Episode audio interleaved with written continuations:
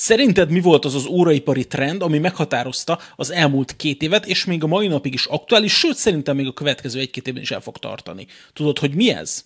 A Tiffany hatás, az egész videó erről fog szólni, úgyhogy remélem lesz idő bőven kifejteni. Ez most a podcast formátum, a teljes élmény érdekében keresd meg YouTube-on, vagy a beszéljünk órákról.hu-n. Nem csak elméletről fogunk beszélni, hanem hoztam néhány Tiffany színű számlapos órát is, és ezeket is meg fogjuk nézegetni, viszont előtte egy kis elmélet. Kezdjük szerintem a legelejéről a dolgot, amikor 2021-ben megjelent a Rolexnek a Datejust-ja, ilyen babakék színű számlappal, akkor úgy az érdeklődés a Datejustok felé megnőtt, és ez a mai napig megvan rá. Persze volt abból a Datejust szériából egy csomó olyan modell, aminek az ára emelkedett, sőt, nyilvánvalóan az összes Datejustnak a piaci ára a listár fölött van. Viszont a világos kék számlapos, ami egyébként még nem Tiffany, csak világos kék, vagy mondhatni baba kék színű számlapos verzió, a többi Datejustnak a piaci ára fölött van 3-4 ötszörösével, ami konkrétan brutális, és ezt a hatást másrésztről pedig a Patek Nautilus 5711-nek az utolsó 170 darabos úgynevezett double sign, tehát hogy dupla márkás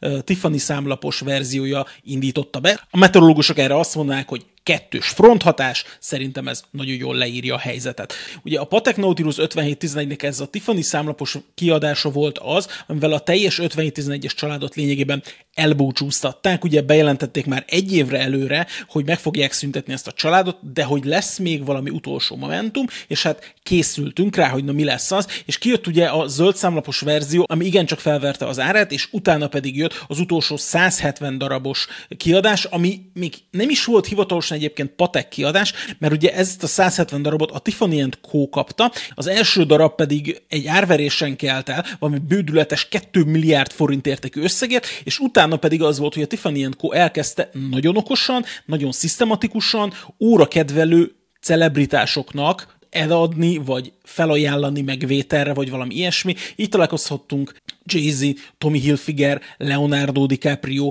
Mark Wahlberg csuklóján. Gyakorlatilag csináltak az órasznobok között még egy ilyen nagyon kis szűk szegletet, akikről konkrétan tudjuk, hogy összesen 170 darab ember lesz, elméletileg, akik kapni fognak ebből az órából, és gyakorlatilag egy ilyen nagyon-nagyon-nagyon elit klubbá vált, és nyilván, hogyha valami nagyon elit lesz, és nagyon exkluzív, akkor utána a nagy tömegeket is érdekelni fogja, és nyilván szeretnék valamennyire hasonlítani ezekhez a sztárokhoz, és ugye ez maga a Tiffany hatás, amikor konkrétan a Tiffany számlapos órák iránt az érdeklődés megnő. És ehhez egy órának nem feltétlenül kell drágának lennie. Ezt láttuk például, a Casio MTP-nek volt egy olyan kiadása, ahol megérkezett néhány száz darab belőle Európába, és gyakorlatilag az első két napon elkapkodták, és az összes közösségi médiában szembe jöttek róla videók, kezdve TikToktól, YouTube-on át Instagramig, mindenhol voltak. Ugyanez megtörtént a Citizennek az ennyi 0150-es Cújosa kiadásával, ami szintén világos kék számlapos, még csak nem is Tiffany egyébként, ez is csak világos kék számlapos,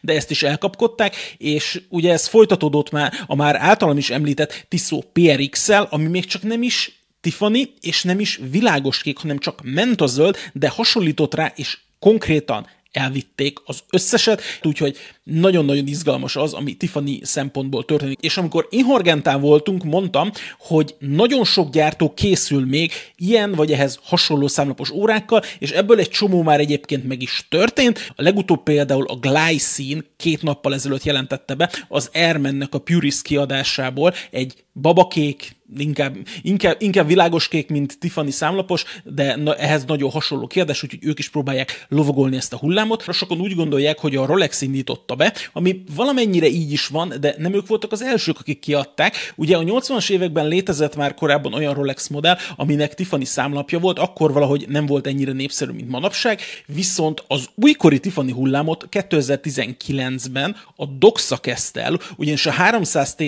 volt egy úgynevezett akvamarin számlapos kiadása, amire ma biztosan azt mondanánk, hogy türkiz, vagy azt mondanánk, hogy Tiffany, de csak hogy tudjuk, ez megint ilyen kis legenda, hogy persze a Rolex miatt tudjuk, de nem a Rolex volt az első. Viszont aki igazán szeretné ezt a hullámot lovagolni, az a Römer, ugyanis ők nem egy, nem kettő, nem három, hanem konkrétan négy Tiffany számlapos kiadást mutattak be az Inhorgentán, és ezekből hoztam el most kettőt. Gyorsan a családról egy kicsit, és akkor utána belenézünk ebbe a slimline-ba, meg minden ilyesmi. Szóval úgy néz ki a dolog, hogy kijött egy darab automata és három kvarc belőle. Az automata a DD-t kettes családból, ezt majd megnézzük részletesen. Aztán a kvarcok közül kijött egy Airline, az Oyster szíjakhoz hasonló szíja van, de valójában ez is egy kvarc, a, a mérete 43 mm, tehát ez elvileg a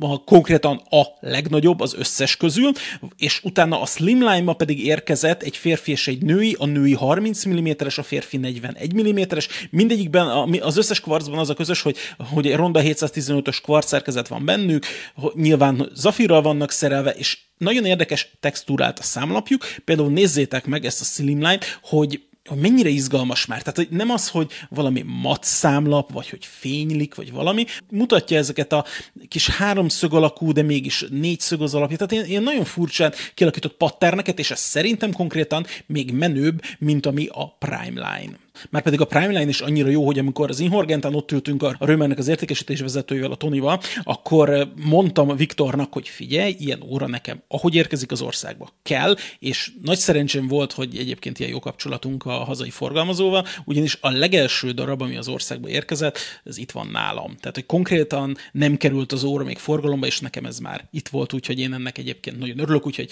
pont ezért erről fogom a legtöbb felvételt mutatni, de nyilván mutatni fogom majd még a slimline-okat is, Mensch, az automata verzióban ugye az az érdekes, hogy ilyen sejemfényű számlapja van, tehát nagyon-nagyon szép a kialakítása, hogy konkrétan ugye párhuzamos vonalak, nem ez a tapasszöri jellegű mintázat van rajta, mint mondjuk például a, a Tissot PRX-eken, vagy mint például a Royal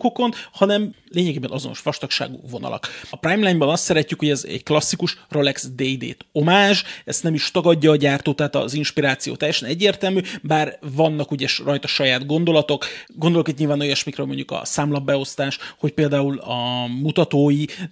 át lettek tervezve, a másodperc mutató is át tervezve, a, a DD-nél egy kicsit hosszabb egyébként maga a fül, és a prezidenciának a vég szemei egyáltalán nem úgy néznek ki, ugye békacsatot kapott, tehát nem a prezidentekre jellemző csatot, tehát hogy, hogy ezek mindig megvannak. Ami az órával kapcsolatban az egyetlen gondom, hogy a vízállósága csak 50 méteres, tehát hogy nem menetes koronazáros, sem csak kihúzható, benyomható, de azt hiszem, hogy ezzel együtt lehet élni. A benne lévő szerkezet a Celita SV240-es, ugye a korábbi Primeline verziók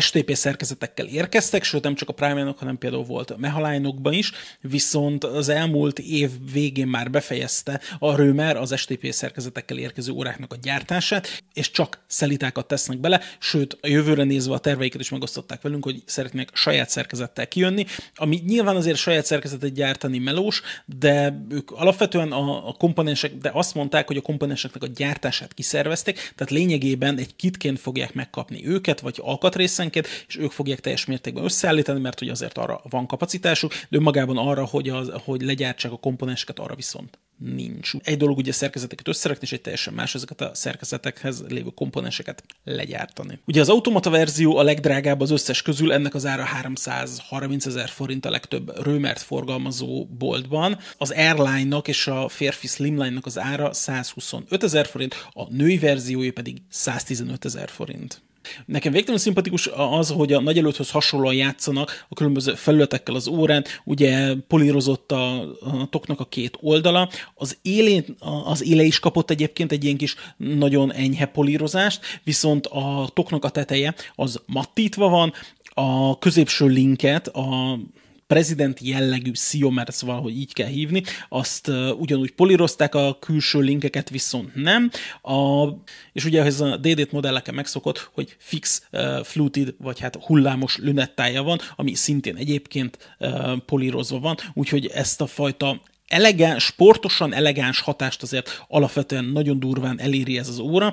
Úgyhogy mivel én is szenvedőjek vagyok annak, hogy ez a csodálatos Tiffany számlap elrabolta az embereknek a szívét, hát az enyémet is nagyon erősen. A DD-hez képest azért a Slimline-on vannak még érdekességek a számlap eltérésen kívül. Például, ha megnézitek, már magának a toknak a kialakítása is sokkal karcsúbb, maga a szí az egyből ilyen öt részes, és ha megnézzük a számlapot, akkor az indexek egyáltalán nem csillognak rajta, hanem feketék, ugyanúgy, ahogy a mutatók, és a feliratok is rajta, és ez egyébként a DD-ten is így van, hogy maga a Römer logó is fekete, és mindkét modellen szerintem nagyon szimpatikus az, ahogy a dátumablak még konkrétan amúgy keretezve van. A Slimline esetén nem tudunk uh, hullámos lunettáról beszélni, hanem csak egy simán polírozott fix lunettáról